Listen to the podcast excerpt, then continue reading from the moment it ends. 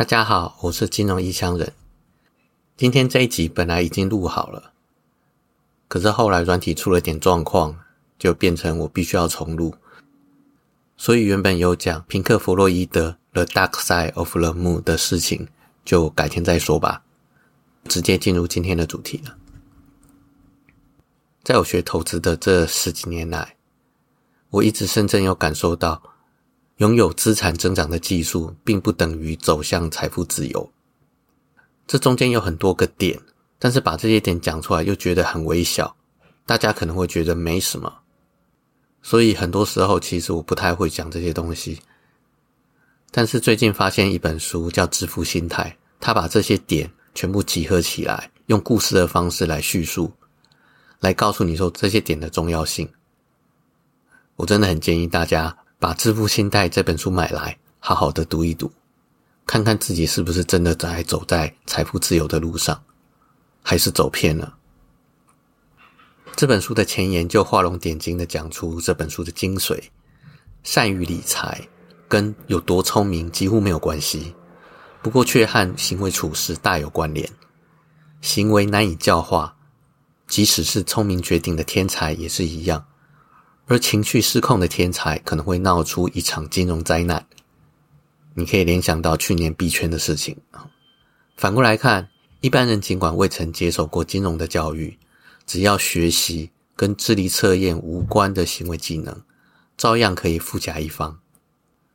作者念书时在洛杉矶一家高级饭店当趴车小弟，当时有个常客是科技新贵。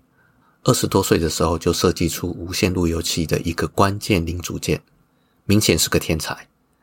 这项技术还获得专利。而这位科技新贵也是个连续创业家，创办好几间公司之后卖掉，想当然尔，资产一飞冲天。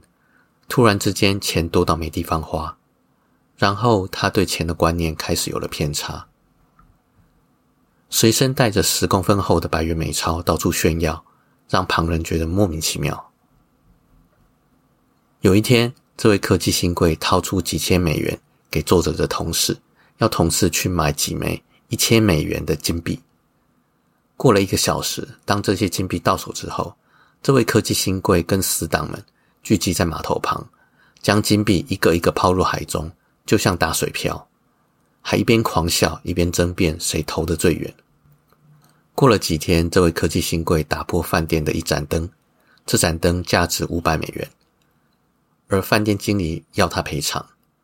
这位科技新贵的回答是：“你现在是在跟我讨五百美元吗？”然后从口袋掏出一叠现金给经理，说：“这是五千美元，现在马上消失在我的面前，以后绝对不准再这样羞辱我。”想当然而，这种行为没有持续多久。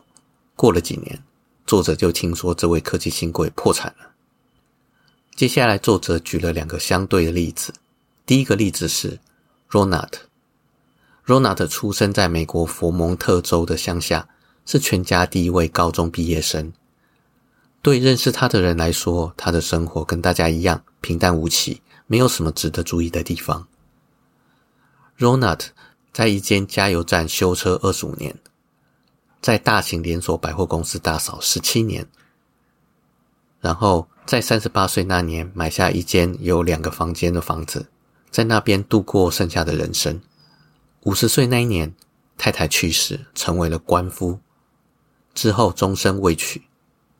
有一位朋友说，他主要的嗜好就是砍柴。可就这么一位平淡无奇的人，在二零一四年去世的时候，成为国际新闻的头条人物。二零一四年有两百八十一万三千五百零三个人死亡，其中只有不到四百个人净资产超过八百万美元，而 Ronald 就是其中之一。Ronald 在遗嘱中把两百万留给几名继子，其余的钱全部捐给当地的医院还有图书馆。而他身边的人都很困惑，他的钱到底是怎么来的？后来才知道，其中没有什么秘密。Ronald 没有中乐透，也没有继承遗产，只是单纯的省吃俭用，把省下来的钱投资在绩优股上，耐心等待几十年，让这些微薄的存款滚到超过八百万美元，用现在的话来说，就是彻底执行存绩优股，成为有钱人。而在 Ronald 去世之前几个月，还有一个叫做 Richard 的人，也登上了新闻版面。Richard 的人生跟 Ronald 刚好是两个极端。哈佛 MBA 毕业，在美林证券担任高阶经理人。他在金融业工作的有声有色，四十多岁就早早退休，转行为慈善家。美林证券前执行长称赞他具备商业手腕、领导技能、稳健的判断力和廉政的品格。而财经杂志《Cranes》还把他选为四十位四十岁以下的成功商业人士。但过没多久，Richard 就跟拿金币打水漂的科技新贵一样，身败名裂。两千年代中期，Richard 借了很多钱来扩建他在康乃狄克州格林威治市超过五百平的豪宅。这栋豪宅里有十一套卫浴设备，两座电梯，两座游泳池。七间车库，每个月的维护费用就超过了九万美元。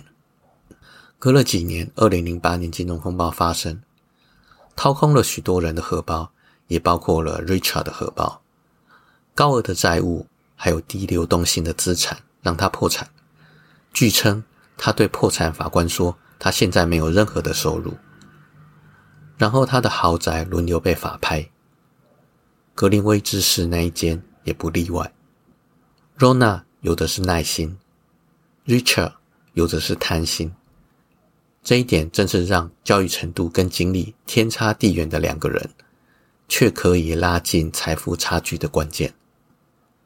作者认为 Rona 跟 Richard 会在同一个时空同时存在，有两种解释。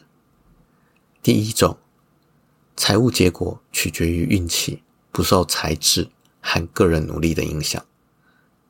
这句话某种程度上来说是对的。作者会在书中详加说明。第二种就是这本书的重点：财务成功不是硬科学，而是软实力。你的言行举止比专业学识更重要。作者把这种软实力称作致富心态，也就是这本书的书名。这本书的目的就是要用一篇篇简短的故事来说服你相信。软实力比金钱的技术层面更重要。不管是财务、金融、投资、理财的领域，常常会有很多以数学为主的技能，教你什么状况下应该要怎么做。例如，个人理财的领域，常常会有人说要存六个月的准备金，而且每个月要存百分之十的薪水。数学相关的技能用在这些领域当中都没有错，但问题是，理智知道应该要这样做。但在执行的当下，你不一定会单纯的这样思考，很有可能天外飞来一笔，异想天开，就做出计划外的决定，就像是海归交易的那位 Richard Dennis 一样。换言之，情绪稳定、耐心，还有其他能够让你按照计划进行的因素，才是致富的真正关键。智商跟努力，只要一般人的程度就够了。再多其实不太能帮助你透过投资变成有钱人，反而有可能是扯后腿。《致富心态》这本书的内容，应该是在你学任何投资技巧之前，就必须先看完打底的观念，在这之后学投资技巧来盖你的财富大楼才会稳。诚挚的建议你花小钱买这本书，好好的打底，好好的为你有钱的未来。打个扎实的底子。我是金融异乡人，今天就先到这边，拜拜。